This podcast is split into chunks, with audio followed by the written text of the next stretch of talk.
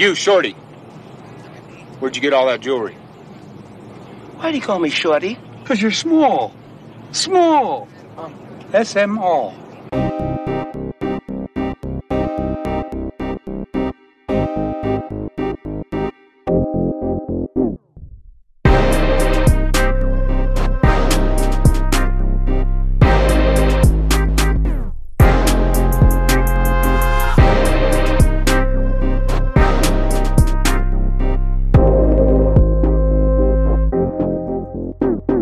Velkommen til 9. episode af I Kassen Talks.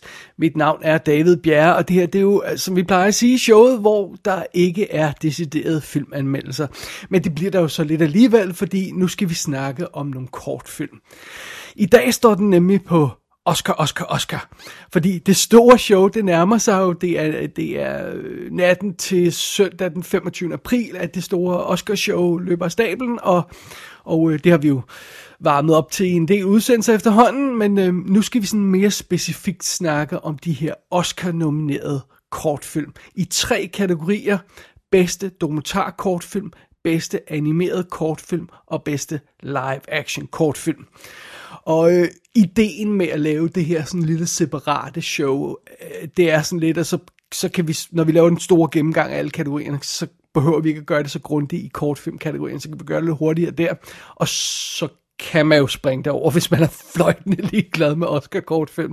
Så ja, det er derfor, vi gør det sådan separeret i den her lille udsendelse her. Og fidusen er, på nuværende tidspunkt, der har jeg fået set hovedparten af de her nomineret kortfilm. I skrivende stund, optagende stund, der har jeg set 4 ud af de 5 nominerede film i hver kategori. Det vil sige 12 ud af de 15 film alt i alt. Og jeg synes, det er nok til at give, til at vi kan danne os et indtryk af, hvad fanden det er, der sker her. Og ja, de sidste 3 film, dem får jeg forhåbentlig fanget inden det store show. Men ja, den tid, den sov, om jeg så må sige. Så det er altså fokus for det her. Dagens program er I Kassen Talks. Det er Oscar-kortfilmen og intet andet. Så man er forberedt på det, og så kan man trykke next, hvis man ikke gider at høre om det. Sådan er det. Vi er klar til Oscar-kortfilm. Vi går direkte på.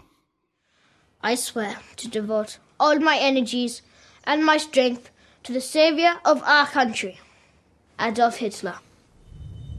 I am willing and ready to give up my life for him. So help me God. Yes, that's right. Now, Jojo Betzler, what is your mind? Snake mind. And Jojo Betzler, what is your body? Wolf body. Jojo Betzler, what is your courage? Panther courage. And Jojo Betzler, what is your soul? A German soul. Yeah, man, you're ready. Adolf? Hmm? I don't think I can do this. Was? Of course you can. Sure, you're a little bit scrawny and a bit unpopular, and you can't tie your shoelaces even though you're 10 years old. But you're still the bestest, most loyal little Nazi I've ever met. Det første, vi skal have styr på i den her forbindelse, det er, hvad mener man egentlig, når man ser en kortfilm? Fordi vi skal lige have styr på, hvad er det egentlig, der gælder for de her kortfilmkategorier? Hvad er reglerne? What's going on? Så lad os lige tage det fra en ende af, stille og roligt. For det første, en kortfilm er en film med en spilletid på 40 minutter eller mindre.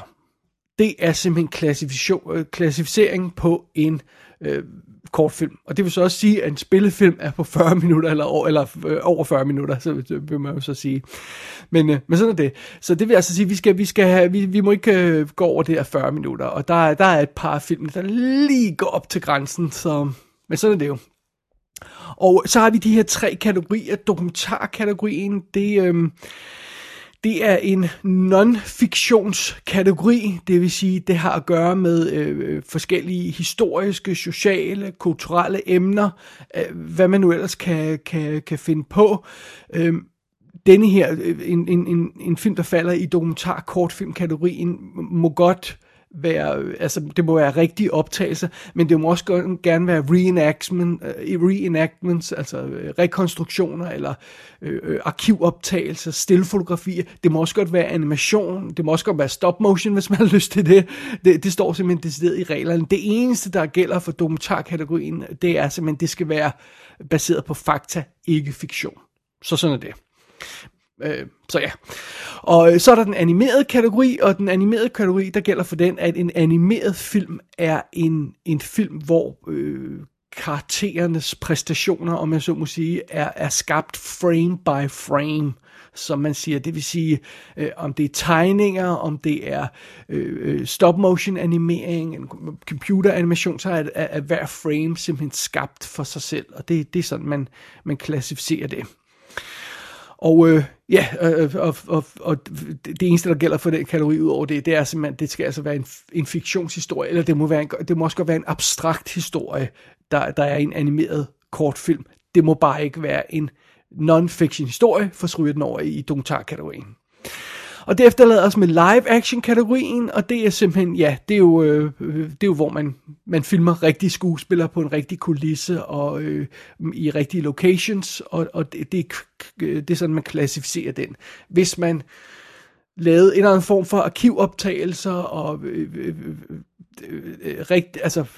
dokumentaroptagelser eller brugt animation, så er det, at man begynder at lave sådan en hybrid ting, og så kan man jo risikere, at den slet ikke falder i nogle af de her kategorier og slet ikke bliver nomineret, hvis akademiet vurderer, at den forsøger at spænde over to kategorier i en eller anden film, så kan de vurdere, at den er ineligible, hvis man har lyst til det. Sådan er det.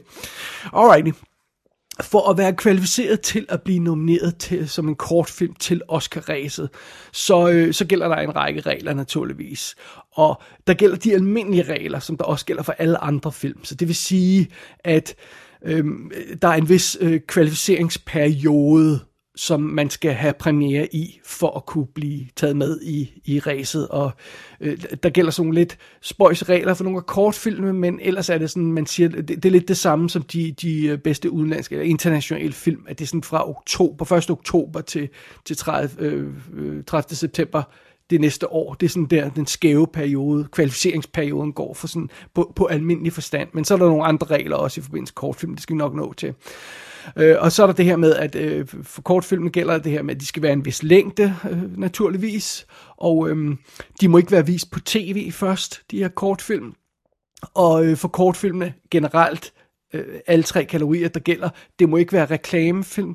Det må ikke være bare en koncertoptagelse, for eksempel. Det må ikke være tv-episoder. Det må ikke være en mislykket pilot, der så er klippet ned og så har premiere som kortfilm. Det må det ikke være. Det må ikke være en nedklippet versioner af noget som helst andet. Man må ikke tage en spillefilmsdokumentarisk klip ned til 40 minutter og så sende den ind. Det er forbudt. Sådan er det. Alrighty. Og så er der tre måder at blive kvalificeret til Oscar-ræset på, når man er kortfilm. Og det første og den mest simple måde, det er simpelthen, hvis man har premiere i en biograf i Los Angeles eller New York City, og bliver vist i 7 dage for et betalende publikum, så kan man blive kvalificeret til en nominering. Det er det, vi kalder, quote unquote, den danske metode. Det er sådan, mange af de danske kortfilm fik snedet sig ind i ræset her. Og vi har vundet kategorien et par gange, så sådan det. Derudover så er der jo altså i lige det her år, i forbindelse med corona, nogle specielle regler, der gør, at hvis man for eksempel havde planlagt en biografpremiere, men ikke kunne gennemføre den, så må man godt have premiere online alligevel. Og sådan noget. Så der er sådan nogle indskudte bemærkninger i forbindelse med den vidunderlige coronasæson, men generelt set, så gælder der altså det her med, en måde at kvalificere sig på, det er at have premiere i en biograf i 7 dage. Den anden måde, man kan kvalificere sig på, hvis man er kortfilm til nogle af de her tre kategorier, det er, at man kan have vundet en pris ved en filmfestival. Og der er en liste over godkendte filmfestivaler, og blandt andet Odense Filmfestival er på den. Og hvis man har premiere på en af de her filmfestivaler og vinder en pris, første, anden, tredje præmie, tror det er, man skal have vundet, eller hvad de nu kalder det, så... Ja, så kan man så er man med i ræset om at være en af de her kortfilmkategorier. Og tredje og sidste måde man kan blive kvalificeret til at blive nomineret til kortfilmkategorien her, det er hvis man har vundet en Student Academy Award. Altså, hvis man har deltaget i den her, akademiet har jo de her student film konkurrencer, og hvis man har deltaget i det og vundet enten guld, sølv eller bronzemedalje i en af de her konkurrencer, så kan man blive indstillet videre i ræset til en rigtig Oscar, om jeg så må sige. Og sådan er det. Og almindelige studenterfilm, afgangsfilm og sådan noget, de kan ikke blive kvalificeret til kortfilmræset bare ved at have en biografpremiere. Så det vil sige, hvis det er lavet som afgangsfilm fra en filmskole og sådan noget, så kan det ikke blive, kvalificeret. Formodentlig går ud fra, medmindre man kommer ind via den her Student Academy Award competition, så kan man blive nomineret som afgangsfilm. Sådan forstår jeg reglerne i hvert fald. men sådan er det. Så det er sådan man bliver kvalificeret til Oscar-ræset som kortfilm, og når man så er kvalificeret, så skal man selvfølgelig udvælges, og der sidder simpelthen nogle branches af de her forskellige akademier, delt op i instruktører, forfattere, fotografer, bla bla bla, og der er simpelthen et dokumentarbranch, en dokumentarafdeling, og det er selvfølgelig dem, der vurderer dokumentarkortfilmene, og de ser de her film igennem, der bliver sendt ind, og så laver de sådan via de her preferential voting system, så bliver der lavet en shortliste af 10 film, der går videre i ræset, og så vælger man 5 nomineret ud fra de 10, og så har man de nominerede film, og så er man blevet Oscar nomineret. Sådan er det. Og for live action filmene og og vist nok også for animationsfilmene, der er det her med, at man skal vises, alle filmen skal vises for, der er simpelthen et shortfilm og featurefilm animation branch, så det vil sige, der er et animation branch, der skal kigge på animationsfilmene, og så er der et andet branch, der kigger på live action film, og så sidder de og kigger på de her film, og så vurderer de simpelthen de her film. Så det vil sige, de giver dem karakterer. 10, 9, 8, 7 eller 6. Og det vil sige, at baseret på, hvad for nogle karakterer de her film får, når de bliver vurderet af de her branches, så bliver de udvalgt på den måde, og så får man det her store felt kogt ned til de bedste, og så bliver der igen det her udvalgt 10, og så går de videre i konkurrencen, så bliver det reduceret til 5, og så bliver man også nomineret. Så det er en omfattende proces, det her. Alt det her med, at alle de her film skal ses af de her forskellige branches, og instruktørens branch blander sig i live action, shortfilm, konkurrence, review-processen, og er med til at vurdere dem, og det er jo altså mange film. Bare for at tage i år her, i dokumentarkategorien, der var 114, i den animerede kategori var der 96, og i live action-kategorien var der 174 kortfilm.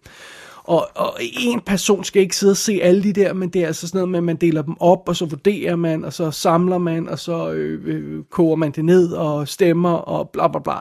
Det er en omfattende proces, og det tager næsten et helt år, skulle jeg til at sige, fra starten af nogle af de her film bliver sendt ind. Det er også derfor nogle gange, når man ser, at de her film, de står på IMDb, og man slår dem op, og så siger man, den her film er nomineret i 2021-ræset, og så står der 2019 på den her film. Jamen det er fordi, det tager altså lang tid at nå gennem hele den her proces. Filmfestivaler, konkurrencer, forskellige steder, kvalificeringer, videre ind i, og så skal den sendes ind til Oscar-akademiet, så skal den vurderes, og så skal den koges ned og alt muligt halløjse. Det er en omfattende proces. Man bruger egentlig ekstremt mange kræfter på det her halløjse, på de her 3 kategorier, som der ikke rigtig er nogen, der kan lide alligevel. Så det er lidt smut spøjst, men well, sådan er det. Så sådan er det. Jeg håber, det var sådan et nogenlunde gennemskueligt overblik over de her kategorier. Men ærligt talt, man skal holde tungen lige i munden, fordi der er regel op og regel ned omkring de her kortfilmkategorier, og hvordan processen bliver udvalgt, processen er med udvælgelsen, og altså, det er næsten, det eneste, der er værre end det er næsten, hvordan man udvælger bedste udenlandske film, fordi det er også fuldstændig... Nå, anyway... Nu er vi snakker vi kortfilm, og nu har vi altså fundet alle de her kortfilm, og vi har fået nomineret 5 i hver af de her 3 kategorier, og så er det altså meget fint. Hvem skal så stemme på de her film? Jamen det kan alle aktive medlemmer af akademiet, som har set de nominerede film. Og før i tiden, så var det det her med, at man skulle gå til de her officielle Academy Award screeninger, og så få et lille checkmark og vise, at man havde set filmen. Nu om dage foregår meget af det her online. Vi har jo det her Academy Award Screening Room, simpelthen som er online, hvor folk kan gå ind. Og det var før corona, det var også noget, der nu er det selvfølgelig blevet ekstra relevant at bruge, men der kan man altså gå ind, og så kan man se de her film gennem det officielle Academy Award Screening Room, og så bliver det markeret, at man har set filmen, og så, sådan som jeg forstår det i hvert fald, så når man har set alle filmene, ja, så kan man stemme i de kategorier, lige meget hvem man er i akademiet. Så sådan er det. Så det er sådan, de her film bliver valgt, og det er sådan, de 15 film, vi skal snakke om nu, er blevet udvalgt i år her. Og ja... Der vil ikke andet at gøre, end bare at tage dem fra en ende af og kaste os over de her kategorier og snakke om de her dokumentar, animeret og live-action kortfilm. Vi starter med dokumentarfilmene. I may as well tell you, it's my considered opinion and that of my staff, that any time spent on the Bedouin will be time wasted. They're a nation of sheep stealers. They did attack Medina. And the Turks made mincemeat of them. We don't know that, sir. We know they didn't take it.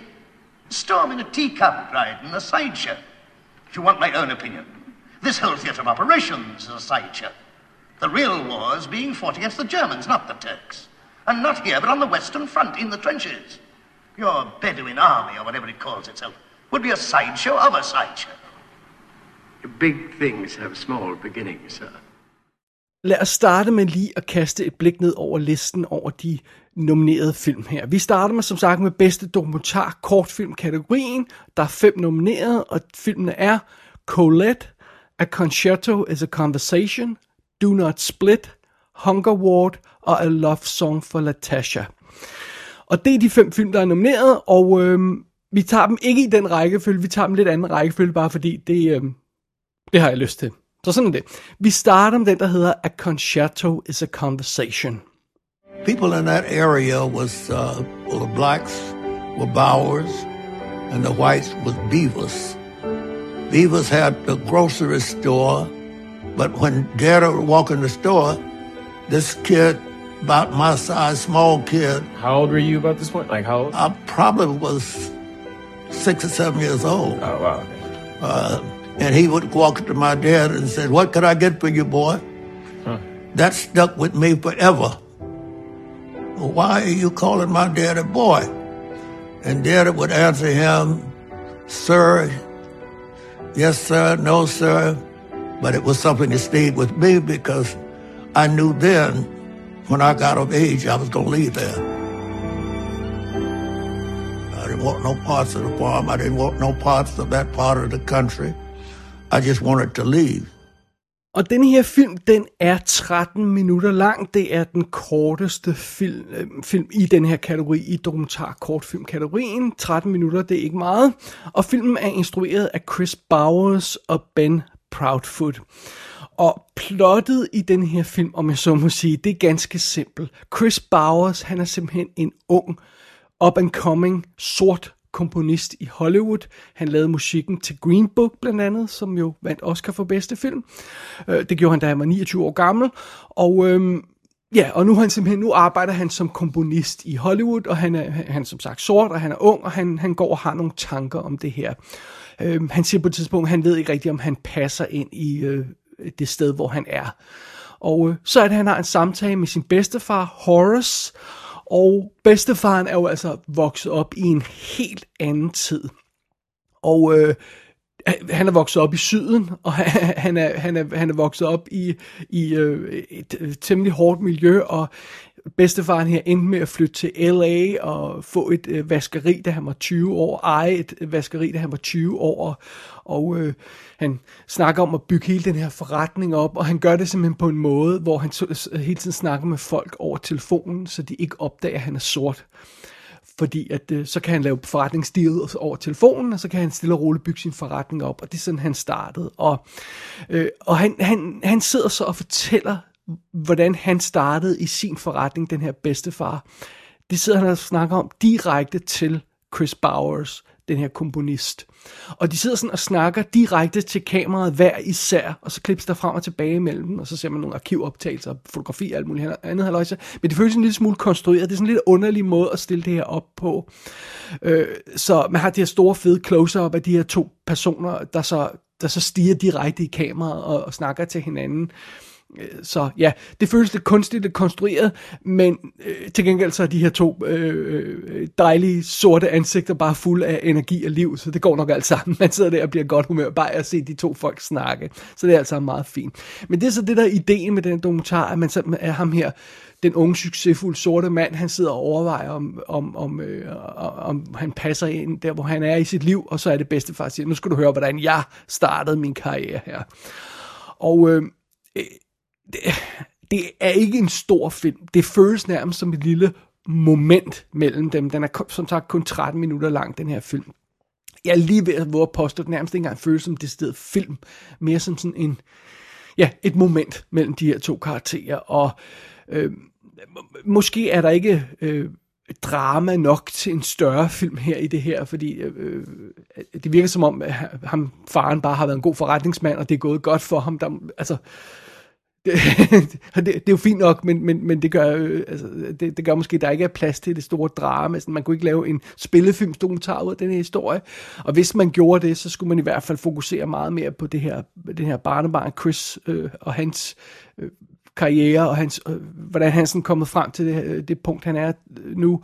Det fylder ikke særlig meget filmen. Så det er jo ikke fordi, den er dårlig, eller den er dum, eller noget, men det er bare en meget lille dokumentar, den her A Concerto is a Conversation, så ja, sådan er det. Lad os prøve at gå videre i kategorien her. Den næste dokumentar, vi har fat i, eller i den her, ja, dokumentarkategorien, den næste dokumentar, vi har fat i, hedder Colette, og den er 24 minutter lang, og den er fransk, og instrueret af Antonio Giacchino. Og den følger simpelthen en kvinde, Colette, Marine Catherine hedder hun, der er knap 90 år gammel nu. Og nu har hun simpelthen besluttet sig for, at hun vil besøge den koncentrationslejr, hvor hendes bror døde. Og det er simpelthen... I 74 år er det blevet beskrevet som i den her film. Der har hun nægtet at tage til Tyskland og se det sted, hvor broren blev dræbt. Men hun gør det altså alligevel nu i forbindelse med en ung historiestudent, der er ved at lave sådan en... der vil undersøge det her koncentrationslejre, ved at skrive om alle de her folk, der døde dernede, og så støder hun blandt andet på den her bror og hans historie, og så er det, hun kommer i kontakt med Colette og, hvad hedder hun, pigen? Hun hedder Lucy eller sådan noget, ja. Og så er det simpelthen, at konceptet er, at som en del af hendes skriverier, den her unge historiestudent, og der kontakter hun så Colette, og så beslutter de sig sammen for at tage til Tyskland for at se den her koncentrationslejr. Og hendes bror var jo altså, Colettes bror ankom umiddelbart til den her lejr i 1945. 11. februar. Han døde 22. marts. Lidt over en måned efter. 3 uger før den her koncentrationslejr blev opløst, og amerikanerne rykkede ind. Så det er sådan en benhård historie, og hun er en gæv gammel dame, hende her Colette. Hun er også lidt en drama queen, men hun er også meget ærlig omkring den her historie. Hun er simpelthen, hun forsøger ikke at gøre forholdet til broren til mere end det er. Nej, vi var ikke særlig tæt sammen, siger hun, som familie, fordi han var et geni, og jeg var en idiot. og sådan er det. Så hun forsøger ikke at overromantisere det her forhold til den her bror, men det er helt klart noget, der har påvirket hende dybt. Og specielt det med, at på et tidspunkt, da de er yngre, så siger hendes mor til hende, at det burde være hende, der var røget i fængsel hos tyskerne, ikke broren. Det er lidt hårdt. Så sådan er det. Og når jeg siger, hun er drama queen, så er det også, fordi de tager til Tyskland, og så er der den tyske borgmester i den her by, som de er i, vil holde tale for hende og sådan noget. Det gider hun altså ikke at høre på. Men hovedpointen er selvfølgelig, at de skal besøge den her koncentrationslejr og se det sted, som broren er død om. Og det er en meget smertefuld oplevelse for hende. Og jeg vil lige vil sige, det virker næsten grænsende til ondskabsfuldt at udsætte den her gamle dame for det, fordi hun har brugt hele sit liv på at prøve at glemme det, der er sket med broren, og ignorere den smerte. Og nu skal hun altså direkte konfronteres med den. Men det er hendes valg. Jeg ved bare ikke, om det sådan reelt har nogen sådan almen nyttig gavn, at hun gør. Det behøvede hun ikke. Vi behøvede ikke, at hun blev konfronteret med den smerte. Men hvis det du har lyst til, så er det selvfølgelig fair nok, men hun skal ikke gøre det for vores skyld. Så det, og det er meget, meget hårdt, og de står der og voldtuder begge to, både den unge studerende og den gamle dame der, og det er benhårdt. Men den her dokumentar, den er som sagt 24 minutter lang. Det er en god længde for den her type historie. Det er et godt scope, den her film har. Der er ikke så forfærdeligt meget nyt under solen i den her dokumentar, hvis jeg må sige det en lille smule groft, ved at den her historie om at opsøge koncentrationslejre og krigens smerte og de folk, der døde og sådan noget. Altså, den er fortalt, om jeg så må sige. Så igen, jeg ved ikke, om det var nødvendigt, at hun gjorde det, den her stakkels gamle dame. Der er ikke sådan noget revolutionerende over den her dokumentar, men det er en stærk historie. Det er en stærk historie, helt klart, det er det. Og det er selvfølgelig en historie, der skal fortælles med jævne mellemrum, så fred være med det. Men ja, det er ikke en lille festfilm i hvert fald, det her. Sådan er det. Det er den anden film i den her dokumentarkategori, Colette. I guess the police will, find the tear gas, maybe some bullets, and then came out, maybe over 100, and maybe some of us will get caught. Of course, they will get bitten. We used to, call the rule of law is our value, but now I don't really find it here, So this is one thing I'm defending. Also, we used to have a lot of freedom. When I was young, I never thought of, I could not say something. But now I find it's really, maybe for something I cannot really say, for example, fuck China. Maybe I can say it today, but I'm afraid I cannot say it tomorrow. Næste film, vi kaster os over, hedder Do Not Split. Den er 35 minutter lang, og den er... Instruktøren Anders Hammer er norsk, og filmen udspiller sig på kantonesisk, mandarinsk og engelsk. Og det, den simpelthen handler om, den her film Do Not Split, det er de her folk, der protesterer i Hong Kong over manglende demokrati, simpelthen efter kineserne overtog dem, og så er det blevet værre og værre, og de vil simpelthen have demokratiet tilbage, og de vil ikke finde sig i at leve i et diktatur, og det er sjældent, at demonstrationer i Hongkong bliver så voldsomme, som de er blevet i den her forbindelse, men det er jo kaos i gaderne, og afbrændinger, og politivold, og hele svineriet, og det har jo gået igennem lang tid. Corona lagde ligesom en dæmper på det hele, og stoppede det hele, men ellers havde det kørt i over et år på det tidspunkt, altså den her periode, som den her film følger. Så det vi gør, det er simpelthen man on the street montage stil. Vi følger simpelthen de her demonstranter på gaderne med et dokumentarkamera, og vi er med dem. Og filmen starter med, at vi ser demonstranter, der bryder ind i en bank og tænder ild til den. Og fotografen er med inde i banken med dem. og han står, fotografen eller hun, eller de der formodentlig flere går ud fra, de her fotografer, de står midt i gruppen af demonstranter, der går i protestmarch mod politiet, og bliver de går hen mod sådan en barrikade af politifolk, og så begynder tåregassen at komme, og vi skudt efter dem, og fotografen er midt i det her show, og så ind imellem det, så er der sådan interviews med nogle af de her folk, der deltager i demonstrationerne, sådan, så man får lidt mere information på, hvad det egentlig er, der foregår, og noget af det her på engelsk, og ja, så får man en idé om hvad de her folk, hvad de tænker på. De kan simpelthen ikke genkende det land, de har. Hong Kong er jo sin egen lille stat, om jeg så må sige, og efter Kina overtog det hele, der er det simpelthen gået ned og stødt ned ad bakke, og det er ligesom om de her folk er nået et punkt, hvor de siger, vi kan ikke længere leve vores liv, sådan som vi har gjort før. Vi bliver nødt til at opgive alt andet end bare den her kamp. Og det er så ligesom det, den her dokumentar følger. Men det er en lille smule synd det her med, at corona kommer og sætter en stopper for det hele, fordi jeg føler en lille smule, at den her film løber ud i sandet.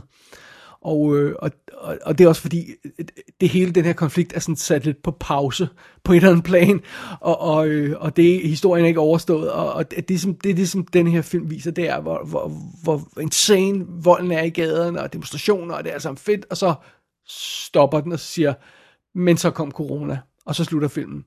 Så det er en stærk lille, det er et barsk view ind i den her proces med at forsøge at få demokratiet tilbage til Hong Kong, men det føles også lidt ufuldendt i det, at historien nærmest stadigvæk er i gang. Så ja, det er, sådan er det. Det er dokumentaren Do Not Split. I get the candy, and I have my head down, because I'm counting my money. There was a hooker in the store. And she said, hold on. Her mama outside. I'm going to go get her mama. I look up and the lady got the gun cocked. And I'm looking down this barrel. My mom runs into the store. And she said, she paid for this. Here's the receipt. Here's the money for this candy bar. Tyree, let's go. You tell your friends, do not come back to this store because this woman's going to kill somebody. This was something that we got used to. You get used to it. Den næste dokumentar, vi har fat i, hedder A Love Song for Latasha. Og den er instrueret af Sophia Nally Allison. Og den handler simpelthen om mordet på en 15-årig pige, Latasha Harlins, i South Central i Los Angeles. Og det er helt tilbage i 1992. Og filmens pitch er, at det var en af de ting, der startede urolighederne i 90'erne, i starten af 90'erne, hvor de sorte gik på gaderne og sagde, nu kan det simpelthen være nok. Jeg kan lige så godt sige det fra start, melde klart ud. Det her, det er ikke en særlig god dokumentar. Historien er interessant, historien er vigtig, men dokumentaren er ikke særlig god. For det første har de ingen optagelser at arbejde med. Så det, de har gjort, det er, at de har lavet sådan nogle fake, konstruerede, opstillede hjemmevideooptagelser, nærmest sådan lavet sådan stilistisk, som om det sådan nærmest hører til en kunstfilm nogle gange, eller en musikvideo, eller sådan et eller andet cool, og så har de lagt fake videostøj ovenpå, sådan, så det skal ligne 90'er videooptagelser. Og så hører vi en af Latashas veninder fortælle historien om hende, hvordan de mødtes oprindeligt, og vi ser ikke den person, der snakker sig om Latasha, ikke før helt til sidst i filmen, og det virker vildt underligt. Men så er fidusen jo, at det vi hører, vi hører historien om, hvad der skete med Latasha dengang, hvad der skete, da hun blev myrdet, og problemet med den her film er også lidt, den er ikke særlig god til at forklare, hvad der egentlig skete. Den starter af alle mulige andre historier, og pludselig midt i det hele, så bliver der sagt, nå, min datter blev skudt der og der, og sådan noget, og nå, okay, og så samler historien op et andet sted, og det er faktisk først til sidst, når filmen er overstået, at den smækker tekstbilleder på til sidst i slutningen af dokumentaren, der i tekst fortæller, hvad der egentlig skete. Og det er også der står det her med, at det var en af startskuddet til 1992 urolighederne, det her mord. Og det dokumenterer, den påstand dokumenterer den her dokumentar ikke. Der er ikke noget i filmen, der understøtter, at det her skulle have ledt til de her uroligheder. Jeg er ikke i tvivl om, det er sandt, men dokumentaren viser det ikke på noget plan. Og den har ingen optagelser af Latasha Den er ingen optagelse af hende. Der er et skud, der minder sig om, det kunne være noget dokumentar eller originale optagelser, men hovedparten af det er det rekonstruktioner, de her fake rekonstruktioner, og der er ikke, de bliver ved med at snakke om nogle optagelser for den her butik, som hun er gået ind i og er blevet skudt i, som skulle være helt vildt hårde, men det viser filmen heller ikke, og så det er meget underligt. Altså det er jo selvfølgelig en stærk historie alligevel, det her med, at de her sorte børn for at vide, at den her butik, den skal jeg altså passe på med, for hende kvinden, der er derinde, hun hiver en gun frem for et godt ord. Og det, altså, det er selvfølgelig dramatisk, og så ja, en dag så går det galt, og så bliver Latasha skudt og over en $2 juice, for det ikke skal være løgn, og vild hård historie og sådan noget, men den her dokumentar er ikke god til at fortælle den historie. Det er meget svært at lave en dokumentar uden at have nogle optagelser af det, man snakker om, og specielt i sådan en situation som det her. Og det er altså det, som jeg synes, den her dokumentar falder for. Love Song for Latasha er desværre ikke særlig effektiv. Det må jeg konstatere. In Yemen, a civil war there has created a humanitarian disaster. For every child killed by bombs and bullets, dozens are starving to death. This could be the world's worst famine in 100 years. Half of the country's health facilities are shut. Patients and staff are often unable to reach clinics because of the heavy fighting and the airstrikes. Det leder os til sidste film i denne her dokumentar-kortfilm-kategori. Det er den, der hedder Hunger Ward. Den spiller 40 minutter og er instrueret af Sky Fitzgerald, og det er altså den, jeg ikke har kunnet formå at se endnu i hvert fald. Der er selvfølgelig en trailer ude til den, og ja, den ser meget barsk ud. Ideen er simpelthen, at den handler om, den foregår i Yemen og handler om at forsøge at, der er krig i området, og man forsøger simpelthen at sørge for, at en hel generation af børn ikke dør af sult midt i den her konflikt. Og det ser meget barsk ud, og der er masser af skud af udhungrede børn, og det er voldsomt, og det er sikkert en god lille film, og det får man indtrykket af i traileren i hvert fald, men ja, som sagt, jeg har ikke set den endnu. De har ikke haft lyst til at lægge den ud gratis, og de har ikke haft lyst til at sende screenerlinks, og ja, så er der jo svært at sige mere om den end som så. Alrighty, det var de 5 dokumentarfilm, der er nomineret i bedste dokumentar-kortfilm-kategorien. Og det betyder, at vi går videre til næste kategori, og det er bedste animerede kortfilm. Og her er de nominerede film: Borrow, Genius Loci, If Anything Happens I Love You, Opera og Yes People. Og vi tager dem fra en ende af. Borrow er en 6 minutter lang lille film, som er produceret af Pixar og ligger på Disney+. Instrueret af Madeleine Sharafian, tror jeg man siger. Madeleine Sharafian. Og det handler simpelthen om en lille kanin, der forsøger at grave et lille hul til sit lille drømmehus, og så går det galt, fordi at hun støder ind i en masse, den her kanin støder ind i en masse naboer, og pludselig graver den sig for langt ned og rammer vand, og så bliver alt oversvømmet, og så må alle samarbejde og forsøge at stoppe vandet. Og that's it. Den her film har sådan en lille håndtegnet look, om jeg så må sige. Der er ingen dialog i, og der er stort set ikke noget plot i. Den her lille kortfilm, den får en gennemsnitlig Tom og Jerry tegnefilm til at ligne The Godfather. Jeg synes aldrig nogensinde, den her film burde være i nærheden af noget som helst, der kunne minde om en Oscar-nominering. Der er ikke noget i den overhovedet. Det er en sød lille pointe, og haha, der er en kanin. Ej, det er en flad prut, det er det altså. Så det er simpelthen Pixar, Disney, folkene, som er medlem af akademiet, der har fået presset den her ind med en crowbar. Det er ikke noget kønssyn, så er det. Lad os springe videre i filmene. Tout autour de moi, je trouve le chaos. Il est toujours là. Il change juste d'échelle.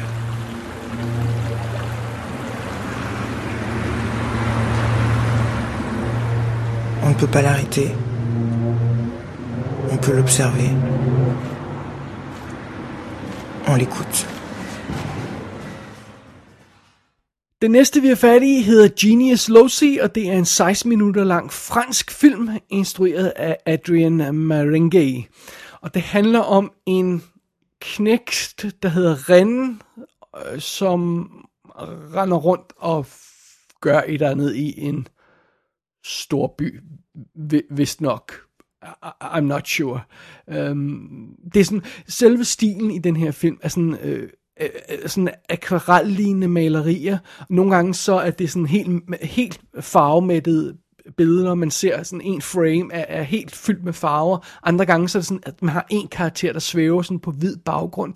Nogle gange så er der en karakter, der er malet på et stykke papir, og det ligner, at papiret er fotograferet, sådan, så man kan se kanten af papiret. Og det her, det er den klassiske ulideligt prætentiøse Kejserens nye klæder, but ugly animations Oscar-nomineret film. Den vi kender fra gamle dage, hvor vi sagde, det der det er den grimmeste, den kommer til at vinde.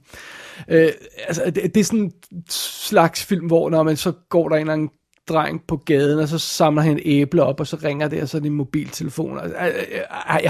Jeg aner ikke, hvad den her film handler om. Der er sikkert en fin mening med det hele. Man kan sikkert sætte sig ned og analysere det. Prøv at høre, jeg er fucking ligeglad. Jeg kunne bare ikke vente på, at den her film var overstået. Den var så forfærdelig, på trods af sin 16 minutters lange spilletid. Jeg blev til at tage en pause i midten og gå ud og tage opvasken, fordi det virkede som en bedre idé, end at se hele den her film i et run. Så forfærdelig er den. Så det. Jo mindre sagt om Genius Loci, jo bedre for den burde godt nok heller ikke være nomineret. Den er, også, altså, den er grim, og der er ikke nogen grund til at nominere den her film til noget som helst. Så fest og farver. Men det leder os videre til næste nomineret film. Den hedder If Anything Happens I Love You. Den er 12 minutter lang, og den ligger på Netflix. Den er instrueret af Michael Govier og Will McCormack, der er sidstnævnte skuespiller i hvert fald.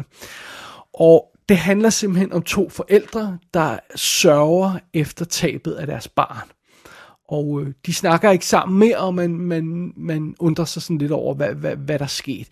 Filmen er lavet sådan nogle tynde stregtegninger, hvor der er sådan nogle weird skygger, der sådan nærmest repræsenterer deres tungsind, som sådan hænger over de her karakterer, og der er ingen dialog i filmen her, og stille og roligt så arbejder den her film så hen og til det, der er dens pointe. Og det er en lille smule tungt at komme derhen, men når man først kommer hen til det der pointen i filmen, så falder den i hak, og så siger man,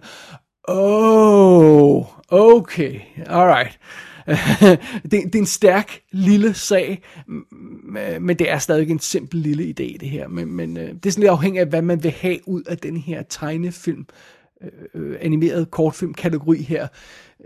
På et eller andet plan, så det er måske nok en ret passende lille historie at fortælle i en animeret film, så sådan er det. Jeg vil ikke afsløre, hvad det er, den egentlig handler om, fordi jeg synes bare, man skal se den. Den ligger som sagt på Netflix og spiller 12 minutter, så If Anything Happens I Love You, det er en god lille sag, men ikke mere end det.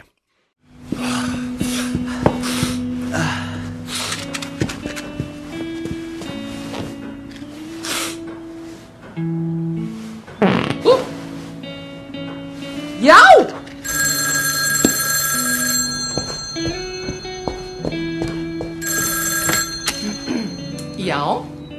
Ja. Ja. Næste film på programmet er den 8 minutter lange islandske Yes People, instrueret af Gisli Darri Halldórsson. God gamle Gisli. Og vi følger simpelthen en række karakterer, der bor sådan i samme hus, og et ældre par, en mor og dennes teenage søn, og et andet par, og forskellige karakterer der, og så ser vi dem sådan, jamen, stå op og gå på arbejde, og spise aftensmad, og generer hinanden lidt. Sådan. Det er sådan lidt hverdagsagtigt drama, og stilen er sådan lavet sådan som lidt dårlig, sådan klodset CGI-animation, der så er blevet lavet sådan ekstra dirty, som om det sådan ser lidt filmagtigt ud, selvom det er CGI.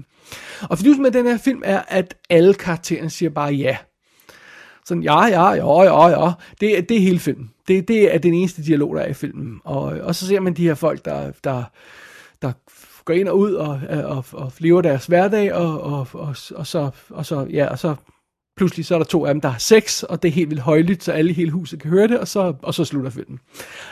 Der er ikke så meget historie i den her Yes People, og animationen er ikke særlig pæn, men det er sådan en, meget finurlig lille ting, hvor man siger, det var meget sjovt.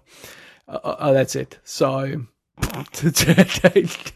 igen, jeg synes godt nok, det er slim pickings her i den her animationskategori i år. Det må jeg godt nok konstatere. Det bringer os til næste film på dagsordenen, og det er sidste film i den her animationskategori, og det er den, som jeg ikke har kunne se.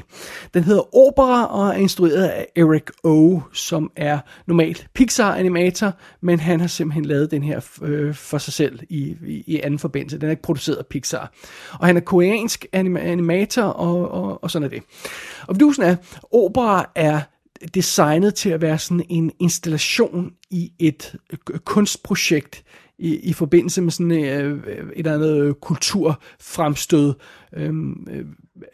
hvor der er sådan en animationskategori, og så var det her en del af det her kulturfremstød. Og filmen, den er som sagt, den er 9 minutter lang, og det er en sådan sløjfe, sådan så den kan gentages endlessly, den her film, 9 minutter. Den kan bare blive med at køre. Starten passer til slutningen. Og inden for den her 9 minutter lange film, som altså bare åbenbart kører, der ser vi alle mulige små historier, der også gentager sig. Så der er nogle, det er svært at få. Jeg ved ikke rigtig, hvordan den her film skal præsenteres for hjemmevideo-publikum, om så at sige. Fordi der er nogle fotografier online af den, hvor man kan se, at den er sådan projekteret som sådan en på gulvet og på væggen, som sådan en kunstinstallation, hvor man så kan gå rundt i animationen og kigge ned på de her detaljer. Og så ideen, at den her animation, den kører bare, den bliver ved med at køre i sløjfe, og så kan man stille sig op og kigge på en del af den, og se den sløjfe igennem, og så kan man gå til den næste del. Og det instruktøren har gjort, det er, at han på Instagram har han lagt nogle af de her små dele af den her sløjfe op, som små korte sekvenser, hvor man kan se noget af den her animation.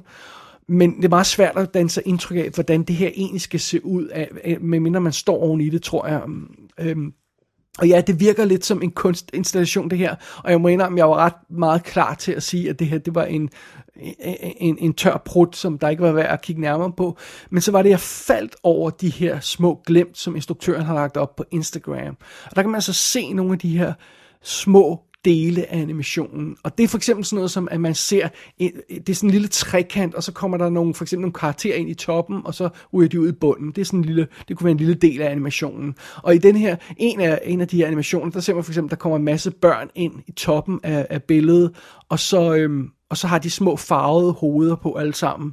Og så kommer de hen til en, der maler alle deres hoveder hvide, og så bliver de sendt ned i næste del af animationen, og det er så en lille skoleklasse, hvor de bliver undervist, og så ser de alle sammen ens ud, og så bliver de sendt ud i bunden, og ser ens ud. De kommer ind med forskellige farver i toppen, og så ryger de alle sammen ens ud i bunden, fordi de har været igennem det her lille skolesystem. Det er sådan noget i den stil, den her film vil have fat i. Der er også nogle andre sådan cykluser i de her animationer, hvor man ser sådan noget som, at personer med farvede hoveder kommer til at gå ind i et rum, og så får de skåret de her hoveder af, og så triller de hele vejen ned igennem animationen, de her hoveder, og så er der nogen, der samler dem op i bunden og brænder dem. Så det er sådan samfundskritisk, og igen, det er sådan en del af kulturfremstød, det er sådan en del samfundskritisk animation her, og ideen er så det her, at man skal stå og se på den her animation, og se på de her dele, og fange, hvad pointen er i hver af de her underdele af animationen, og så får man indtryk af helheden bagefter. Og jeg må indrømme, da jeg først fik set de der glimt af animationen, så må jeg indrømme, at jeg synes faktisk, det så vildt cool ud. Det virkede lidt åndssvagt og lidt poppet, og det virkede som noget, der ikke rigtig kunne være en animationsfilm uden for det her kunstinstallation-format. Men måske kan det godt alligevel. Jeg ved ikke, hvordan den her film ender med at se ud, når den bliver lagt op online, fordi jeg har igen ikke fået fat i den nu. Der er ikke engang nogen trailer ud til den, men de her små klip, der var på instruktørens Instagram, de giver faktisk en god idé om, hvordan det her, hvad pointen er i det her. Og der må jeg indrømme, der virker den stærkere end som så, da jeg hørte om konceptet oprindeligt. Så Og der er ingen dialog i. Der igen, det er bare de her små sløjfer af animation, der kører hele tiden, og så hører man maskinen, der sådan kører i baggrunden og driver hele det her værk afsted. Så ja, jeg kan ikke spille noget lydklip fra den. Jeg kan ikke engang spille noget fra en trailer, så i mangel af bedre, så er her et indslag fra koreansk tv. 올해 아카데미 단편 애니메이션 부분 후보에 한국계 미국인 에릭 오 감독의 오페라가 유일하게 아시아 작품으로 이름을 올렸습니다. 오페라는 벽면이나 구조물에 투사되는 설치 미디어 아트 전시를 위해 기획된 작품으로 지난해 대한민국 콘텐츠 대상 애니메이션 부문 문화체육관광부 장관상을 수상했습니다. Og med de ord, så går vi videre til tredje og sidste del af sidste kategori i den her gennemgang af de Oscar-nominerede kortfilm, og det er altså bedste live-action kortfilm. Det er jo her, Danmark har gjort sig gældende adskillige gange. Og i år så er de nomineret Feeling Through, The Letter Room, The Present, Two Distant Strangers og White Eye. Og vi starter med The Letter Room. All correspondence to and from inmates is filtered through you in this room. You'll be scanning each item for inappropriate content to be confiscated. Contraband. Images that can be used as tattoo templates, drug-related images, pornography. That kind of stuff. You're not allowed to read the letters in full. But if you see indications of orders of violence on a particular inmate, terrorism, drug smuggling, that sort of thing. We, of course, want to be made aware of that. Last month, someone crushed up drugs, steamed them onto the paper. So, always use these. Make sure all mail is scanned and saved and registered to our system. For legal reasons I'm not going to go into right now. Here we go. Get started with this. The Letter Room er 33 minutter lang, og den er instrueret af Elvira Lind, og hun er dansker, og hun er gift med Oscar Isaac, der har hovedrollen i filmen. Det snakkede vi om en lille smule i forbindelse med showet, da nomineringerne blev offentliggjort oprindeligt. Så derudover så har vi også Alia Shawkat har en rolle i den her film. Så det er den her film med mest star power, om jeg så må sige. Alene af det faktum, at Oscar Isaac han dukker op i den.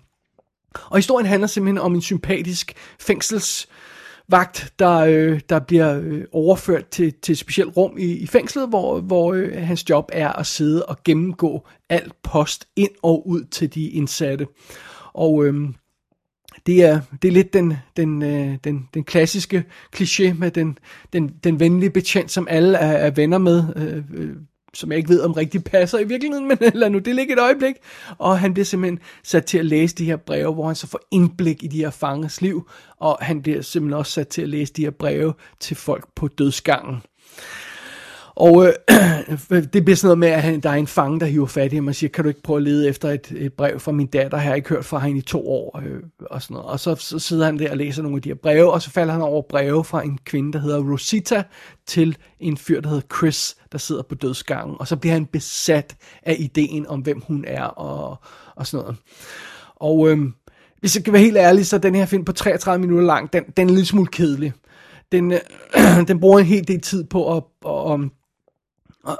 at vise ham her, Richard hedder han, Oscar Isaacs karakter, der sidder og læser de her breve, og han har et kedeligt hjemmeliv, hvor han sidder og ser på soap operas og har en hund, og så sidder han og læser de her breve, og så når han får de her breve fra Rosita, så begynder sådan irriterende jungletrummer at spille på soundtracket, der er virkelig, virkelig enerverende. Og der er lidt andet i historien end som så, der kommer sådan et twist ind i den på et tidspunkt. Jeg vil ikke spoil noget her, men altså, jeg synes ikke, det er meget, den her film når i betragtning af, den er en tredjedel spillefilm. Og jeg synes ikke, den slutning at altså, det er ikke sådan, at man siger, om det er sådan en slutning, og det giver mening nu falder historien i hak. Det er bare sådan ligesom, det føles lidt ufærdigt, som om, jeg ved ikke rigtig, hvad det var, den forsøgte at opnå den her film, men det er i hvert fald ikke lykkedes. Så jeg synes ikke, at The Letter Room er en specielt god kortfilm, men det er nok den, der har mest star power, og det er jo selvfølgelig værd at bemærke. Og Oscar Isaac. Oscar Isaac, han er jo, vi kan meget godt lide ham normalt, jeg ved ikke, hvor meget han sådan reelt bidrager med her, men Ja, sådan er det.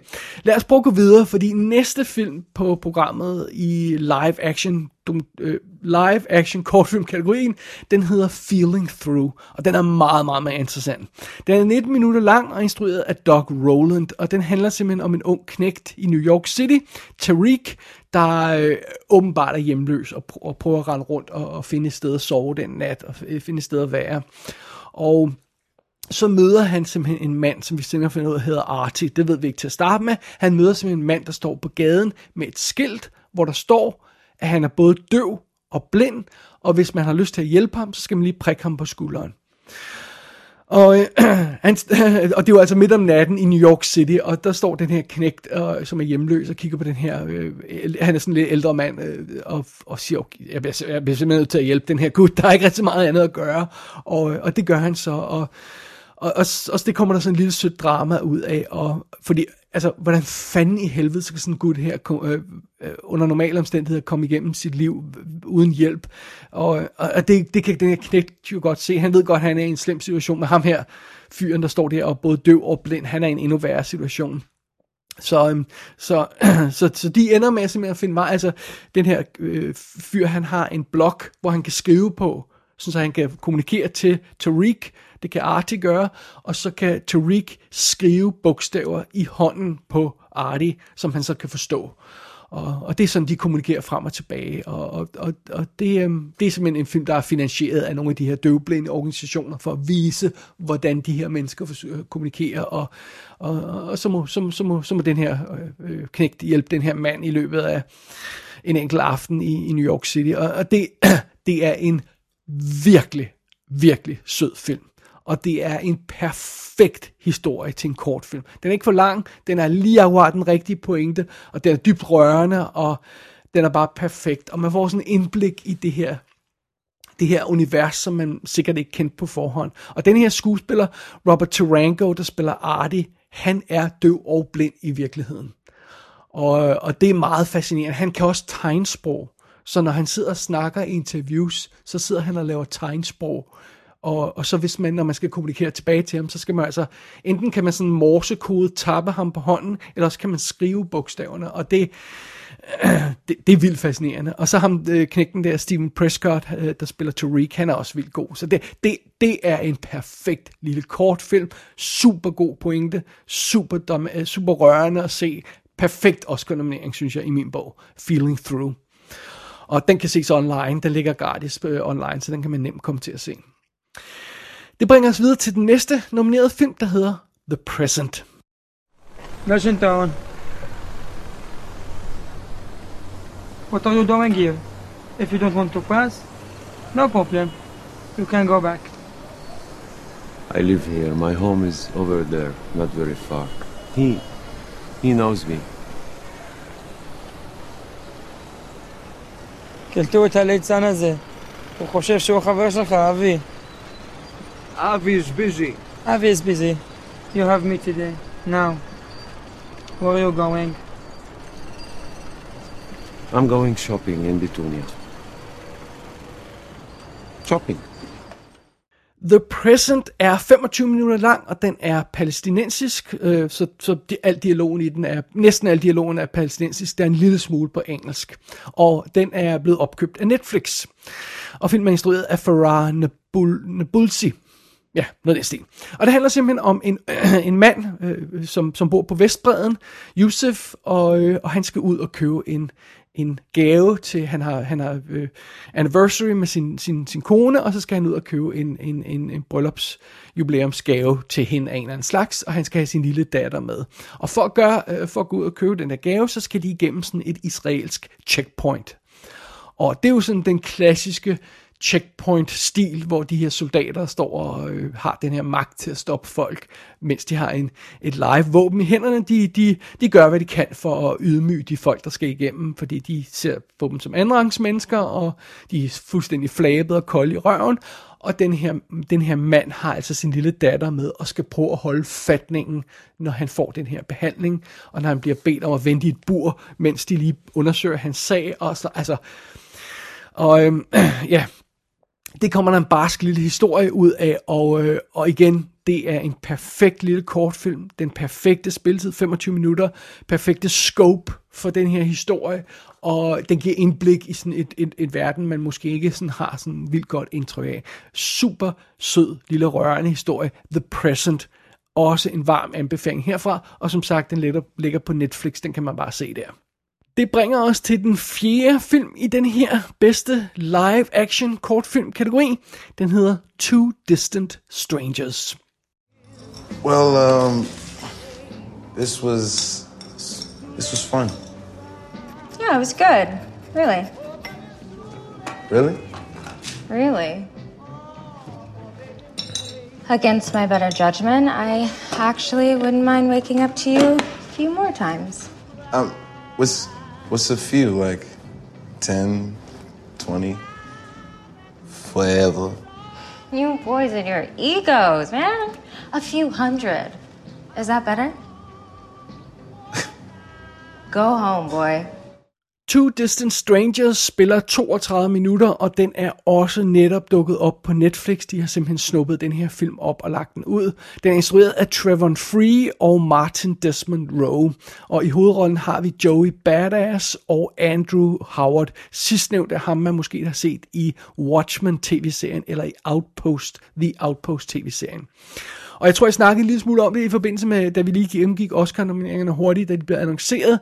Det her, det er en Black Lives Matter Groundhog Day-historie. Hvor vi simpelthen møder den her unge mand, der hedder Carter, som vågner op efter en one-night stand hos en pige. Han ligger i hendes seng, og hun er helt vildt sød, og måske kan der komme lidt mere ud af det, og så tænker han, jeg bliver desværre nødt til at gå hjem, for jeg skal hjem og give min hund mad. Og det skal han rent faktisk, han har en hund. Og han går ud af hendes lejlighed, han stiller sig op ned på vejen, og tager sin musik på, og tænder en cigaret, og så er det går galt. Han bliver antastet af en politimand, en racistisk, klamt svin af en politimand, spillet af Andrew Howard, som sagt, som er god til at spille den slags roller.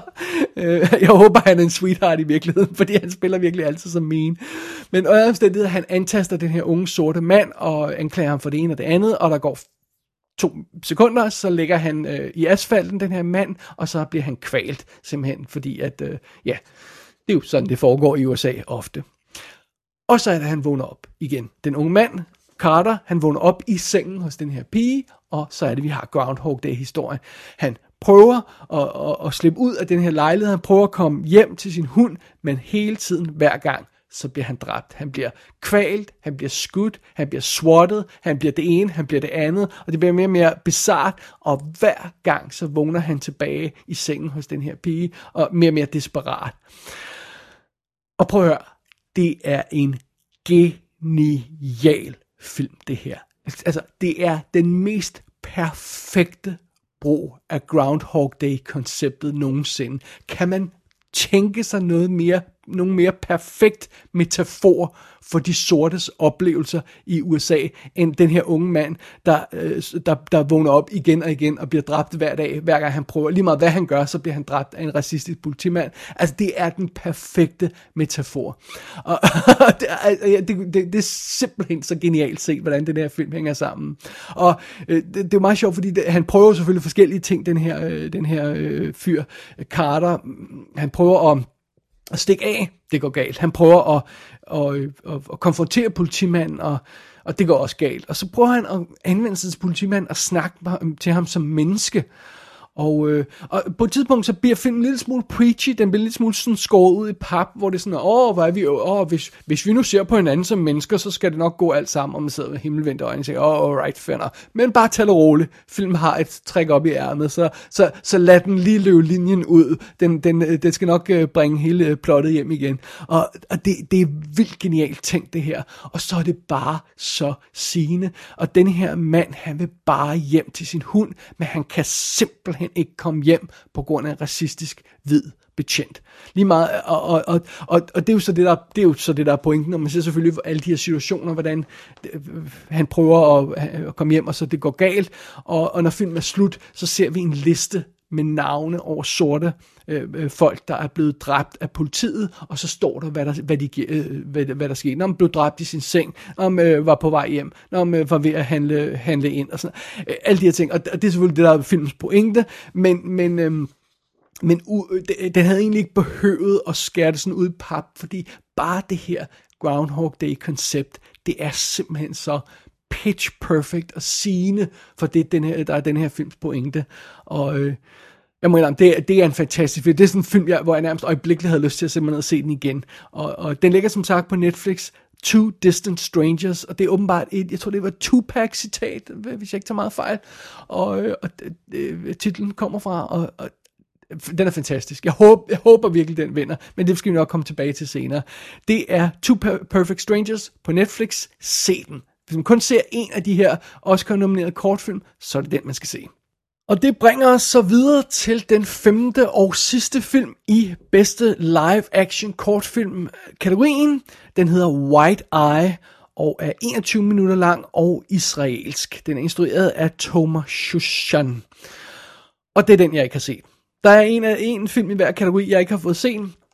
Denne her er ikke blevet lagt op noget sted endnu, i hvert fald i skrivende optagende stund, så sådan er det. Men den handler åbenbart om en gut, Omer, som er i Israel et sted, og han har en cykel, og han opdager, at den er blevet stjålet, og så konfronterer han en person, en immigrantarbejder, der sådan, som står ved den her cykel, som han tror har taget cyklen, og så udvikler plottet sig for det. Og filmen, den er skudt, den er 21 minutter lang. Og hvad jeg kan forstå på nogle af de folk, der har anmeldt den, så er den skudt i et take. Altså en lang optagelse. Så følger vi ham her, Gunn, der kommer op og finder sit cykel, og så prøver at opspore, hvad fanden der er sket med, hvorfor den er blevet stjålet, og hvad der foregik. Og det lyder som meget cool trick, men jeg mener, at de fleste folk, der har anmeldt den her film online, har været en lille smule uimponeret over det, der ender med at være filmens pointe, og en lille smule uimponeret over, hvad den egentlig får ud af det her setup. Så det skal man selvfølgelig lige tage med i mente. Men jeg synes, det lyder meget cool, det her med, at det er one-shot-film, om jeg så må sige. Og det... Den kunne være sjov at se, den er altså ikke blevet lagt op endnu. White Eye, den sidste af de 15 nominerede film i de her tre Oscar-kortfilmskategorier. Oh, join up with me, so joyous and free. Let's go away to old Sherwood High. For I'm Robin Hood, and I'm very good at avoiding the sheriff's eye. So we'll trip along merrily, or the greensward so gracefully.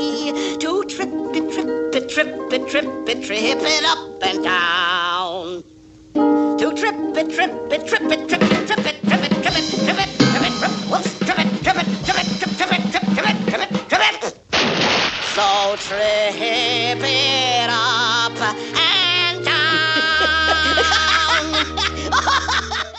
Således nåede vi igennem alle de her animerede live-action dokumentar-kortfilm. Selve filmen i hvert fald. 12 af dem havde set, 3 af dem måtte vi lige sådan snakke lidt om uden at have set den. Men det går nok alt sammen. Nu er spørgsmålet selvfølgelig bare, hvem vinder? Hvilke af de her film ender med at vinde? Og hvis vi nu lige starter med at se, hvad de Oscar pundits og alt det her løjse, hvad de mener er favoritten. Og så hvis vi lige kigger på, hvad bookmakerne synes er favoritten, så har vi måske en god idé om, hvad der ligger bedst i svinget. Når det gælder bedste dokumentar-kortfilm, så er der enighed på sådan Gold Derby, som jo er det her site, der samler alle de her Oscar pundits. Der er rimelig meget enighed om, at A Love Song for Latasha ligger ret godt i svinget. Det er en film om en sort kvinde. Det lægger sig op af Black Lives Matter, der er aktuelt. En stærk historie, selvom jeg ikke synes, dokumentaren er særlig god. Det giver mening, at det er den, der ligger godt i svinget.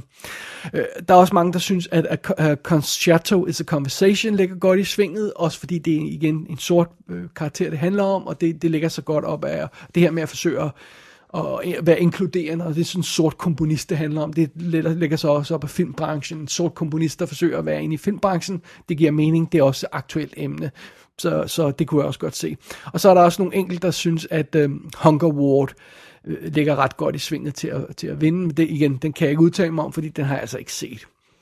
Hvis vi så kigger på bookmakerne, så virker det som om, at de lægger deres... Nu har jeg tjekket danske spil, og jeg har oddsen fra danske spil, men og det er altså oddsene fra dags dato. Det kan selvfølgelig ændre sig op til showet. Man skal lige tjekke de aktuelle odds, inden man sådan ligger, man laver sin endelige stemmeseddel. Men det er altså status lige nu. Og så har jeg dobbelttjekket med nogle af de internationale bookies, og de har sådan lidt det samme. Men oddsene er meget simple at læse på danske spil, så derfor lige bruger dem. Og de siger, at Love Song for Latasha har odds 1,35. Og det er laveste odds i den her kategori. Næste film på listen, A Concerto is a Conversation, har 5,5 odds. Så det vil sige, ja, hvis man lægger en hund, så får man pengene 5 gange igen. Det er sådan der. Og hvis jeg ikke tager meget fejl, ikke? Jo, det er sådan, man laver odds. Så det er altså åbenbart Love Song for Latasha. Latasha, jeg vil tage, hun skal hedde Latasha. Latasha, det er Love Song for Latasha, der ligger absolut bedst hos bookierne. Og som man måske ikke regner ud, ja, så plejer de at vide, eller så ved de som regel, hvad der rører sig, så alt andet lige. Og ja...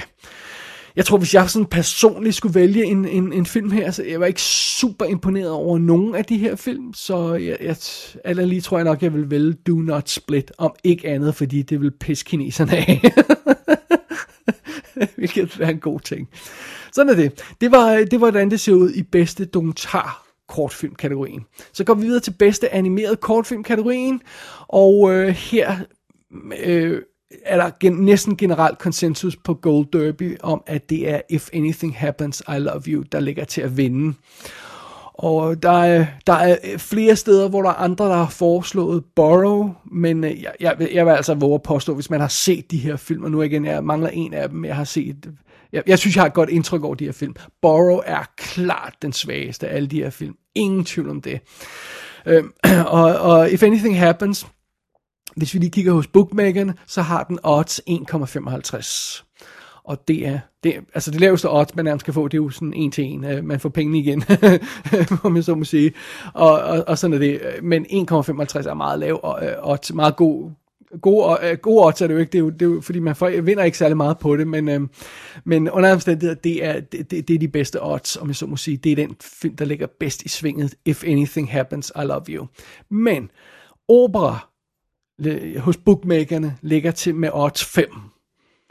Så det vil sige, hvis man får pengene 5 gange igen. Og alt andet lige, hvis man skulle tage et gamble Oscar Knight, så vil jeg våge at påstå, at det kunne være et godt gamble. Efter at have set de her glimt fra Opera, så kunne jeg godt forestille mig, at der var nogen, der ville falde for det. Det virker som et ret cool koncept. Hvis jeg lige havde en hund, jeg ville have lyst til at sætte på den her kategori, så tror jeg rent faktisk, jeg ville våge chancen at sætte den på Opera. Og ja, når jeg mangler en film, så kan jeg selvfølgelig sige, hvad der er favoritten, men det umiddelbart virker det rent faktisk som om, jeg tror, at Opera vil være den, jeg synes bedst om, når jeg får set den, med If Anything Happens, I Love You, som en close nummer 2. Men det er altså den, der ligger bedst i svinget hos bookmakeren og hos Oscar Pundits. Så det var bedste animeret kortfilmkategorien, så går vi videre til bedste live-action kortfilmkategorien, og her er der en sådan lille smule split omkring tingene, fordi det virker som om Gold Derby-folkene hælder enten til The Letter Room, som jo altså er den med størst star power, eller Two Distant Strangers, som også har en del star power, på grund af, at der er en masse folk på producerlisten, som er berømte, der er en masse sorte... personligheder, om jeg så må sige, fra forskellige sådan kunstneriske ting og sager. Altså, jeg tror, der var komponister, sangerinde, der er forskellige folk på, det er sådan en 20 navne lang executive producer liste. Så der kunne godt være nogle folk der, som jeg ikke lige kender, som er helt vildt kendte i forskellige brancher, musikbranchen måske, og sådan noget, som under omstændigheder. Det virker som om, der er lidt skjult star power på Two Distant Strangers. Og det kunne måske også hive nogle stemmer i land. Og så alt andet lige, så jeg synes, den Jeg synes, Letter Room virker en lille smule naiv, romantiserende i sin historie, og jeg mener, at Two Distant Strangers er fantastisk. Jeg håber virkelig, den vinder. Hvis vi kigger på oddsene, så er det altså The Letter Room, der har de bedste odds. Den har odds 1,33, mens Two Distant Strangers har 3,5. Men det er ikke så forfærdeligt langt fra hinanden. Springet ned til nummer 3 er Feeling Through på odds 12. Så 1,3, 3, 3,5 og 12. Der er nogle spring der. Igen, hvis man lige havde en hund, man ville sætte på det her, så kunne man måske godt gamble og sætte på Two Distant Strangers. Alene det faktum, at den lige er kommet på Netflix, og der vil ikke gå særlig, altså der er lige 3 uger til Oscar-showet, og der er en masse folk, der måske kan få chancen for at se den. Den dukker op, hvis man går ind på siden på Netflix for eksempel, og søger på Oscar, Oscar 2021, så har de sådan en lille side med alle deres Oscar-nominerede film. Der er den på. Det kunne være meget interessant, hvis den lige indhentede The Letter Room, som jeg altså ikke synes var super fantastisk. Så nogle af de andre eksperter, sådan mere specifikke eksperter fra for eksempel The Hollywood Reporter og Awards Watch, de siger Two Distant Strangers. Jeg håber, de har ret, så, men det ligger sådan lidt mellem de to. Så det var oddsene på de 3 kategorier. Og de her pundits, og så melder næste spørgsmål sig jo, hvor præcise er de odds? Well, der må vi jo nok erkende, at de ikke er særlig præcise, fordi fidusen er, hvis man sådan kigger overall på de her 24 kategorier, før i tiden 23 nu, de her, hvis man kigger overall på, hvordan de her Oscar-pundits og Oscar-forudsigere, hvor godt det egentlig går for dem. Så dem, der sådan overall i gennemsnit på alle kategorier hen over tiden, dem, der ligger bedst, ligger på sådan cirka 75%. Så det vil sige, at ud af 24 kategorier, så misser de 6. Det er alligevel en del. Og det er hermed ikke sagt, at der ikke er nogen år, hvor der er en, der brænder igennem og har 23 ud af 24 rigtige, eller 24 rigtige, eller 22 rigtige. Og jeg tror, min personlige rekord er 22 ud af 24. Men ofte så ligger jeg der omkring 17-18 stykker. Det passer meget godt med det her 75%-tal. Og de dårligste af de bedste forudsigere, de ligger på 65%. Så hvis man nogle gange sådan, har sådan en Oscar-pool med almindelige mennesker, der ikke rigtig sætter sig ind i Oscar-ræs, og ikke ved så meget om det, og de har 50% eller 30%, så er det altså ikke så forfærdeligt, som det måske nogle gange kunne lyde som om, fordi det er ikke fordi eksperterne ligger sådan på 99%, det gør de altså ikke. Så, og specielt når det gælder de her kortfilmkategorier, det er ikke usædvanligt, at professionelle Oscar-pundits misser 1, 2 eller 3 af de her kortfilm. Der er by no means certain, at de har alle de her kortfilmkategorier. Og så det skal man tage i mente. Man skal vide, at det er de her 3 kortfilmkategorier er de absolut sværeste at forudse. Og så er der alle de her regler, man snakker om i forbindelse med kortfilm og dokumentarfilm, som alle de regler, man går og snakker om, som ikke gælder. For eksempel Holocaustfilm. De bliver altid nomineret, og de vinder altid. Nej, det gør de ikke.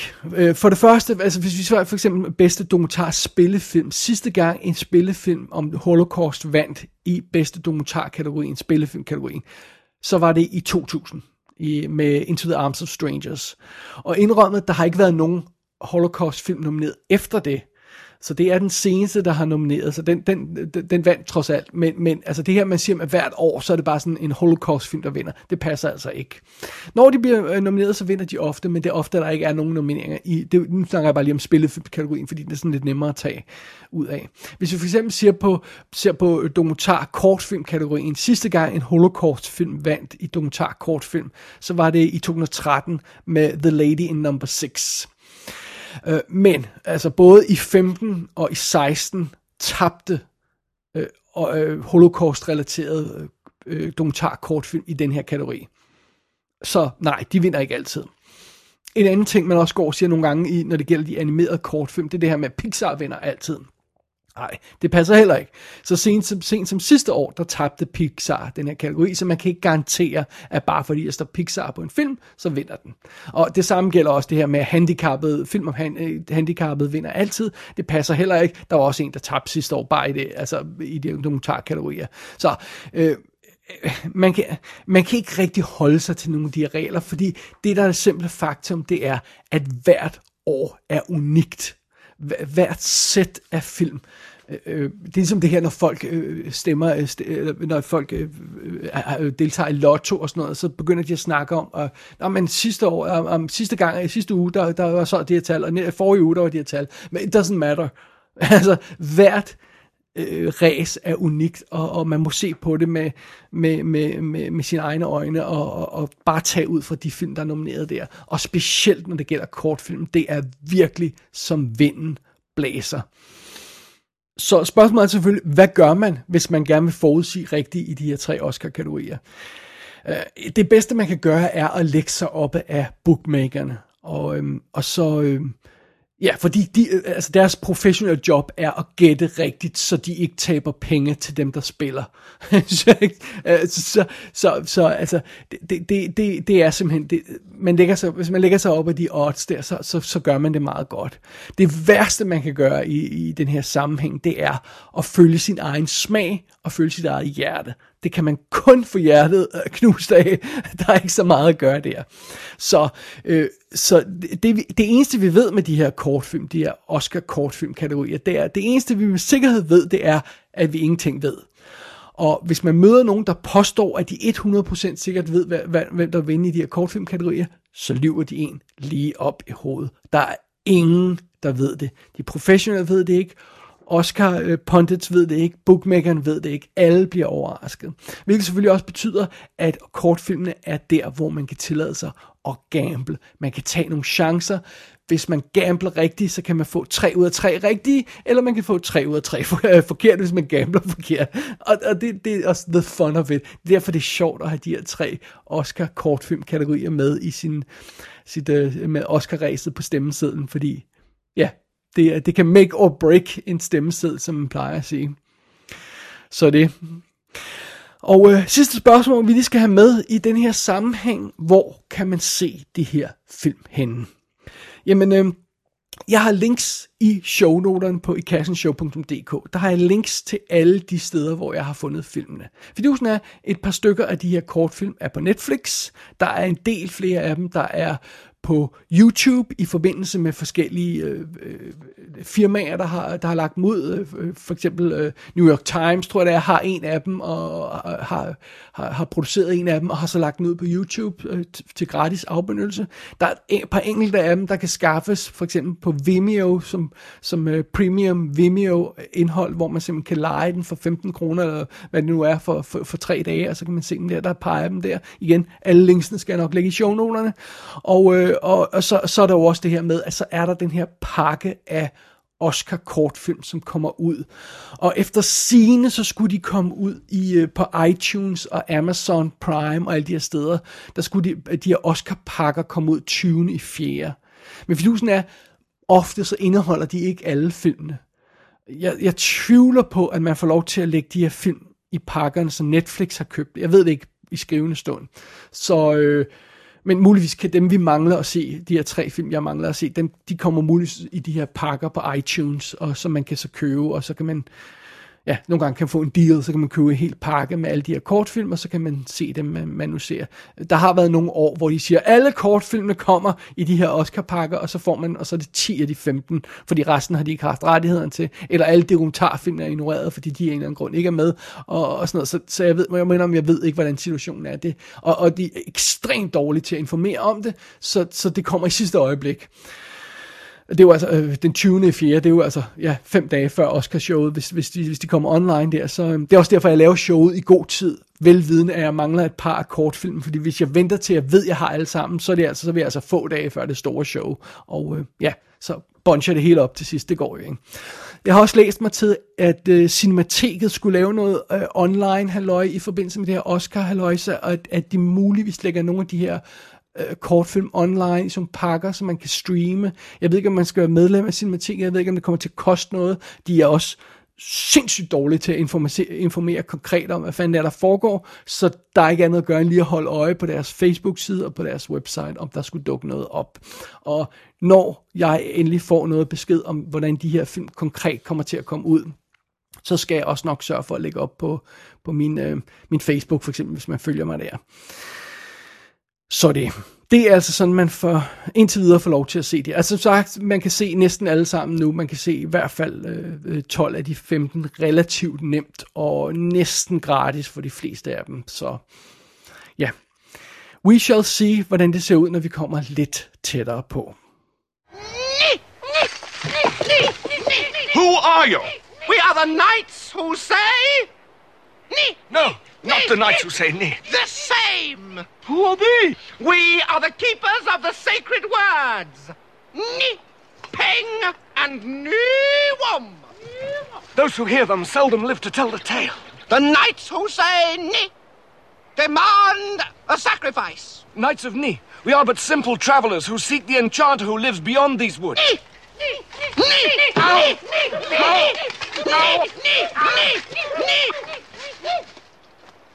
We shall say Ni again to you if you do not appease us. Well, what is it you want? We want a shrubbery. A what? Ni. Please, please, no more. We will find you a shrubbery. You must return here with a shrubbery, or else you will never pass through this wood alive. O Knights of Ni, you are just and fair, and we will return with a shrubbery. One that looks nice. Of course. And not too expensive. Yes. Now, go! Alrighty, jamen så nåede vi jo igennem den store, korte Oscar-kortfilm-thing gennemgang, eller hvad vi skal kalde den. Det var ikke særligt, det tager vi i take 2. Så nåede vi igennem den store gennemgang af kortfilmene til Oscar-showet. Ja, sådan er det.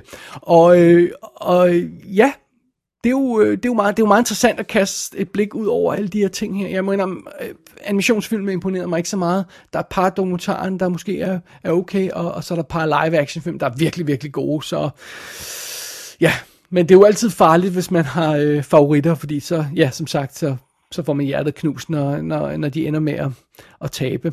Eller man kan også gøre det der med, at man kan få en favorit. Det gjorde jeg et år. Man kan få en favorit, en film, som man elsker over alt på jorden, og så meget, at man har købt den, og af det hele, og så tænker man, denne her film, den vinder man garanti ikke, fordi jeg elsker den så meget, så nu stemmer jeg på en anden, og så vinder den alligevel. Ja. Sådan er det. Men vi ved mere den 25. i 4. når det store show er overstået, hvem der ender med at løbe med prisen. Så det er det. Jeg tror, det var showet for i dag. Der er ikke mere ekstra snak i dag, fordi ja, det her Oscar-løg fyldt så meget, så der var ikke så meget andet, og der er ikke tid til så meget andet. Fidusen er, at Oscar-showet nærmer sig, og det er den 25. i 4. Fra optagende stund er det lige akkurat om 2 ugers tid, sådan cirkus.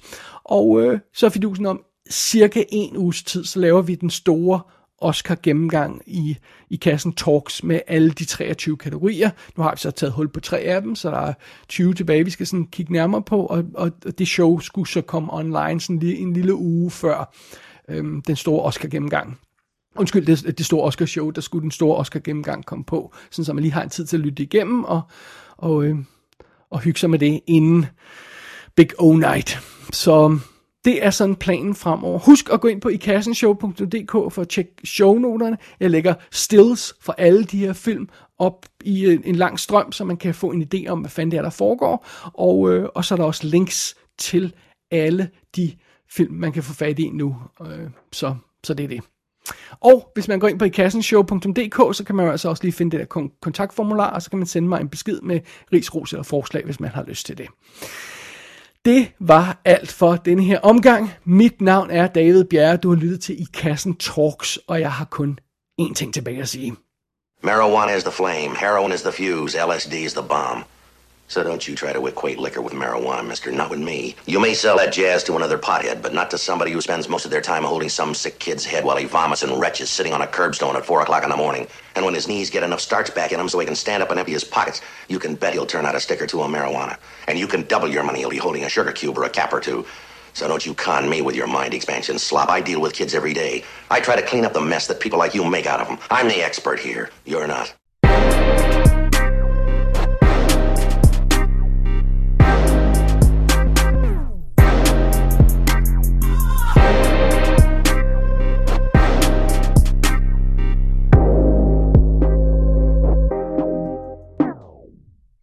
you love something, set it free. If it comes back to you, it's, well, broken.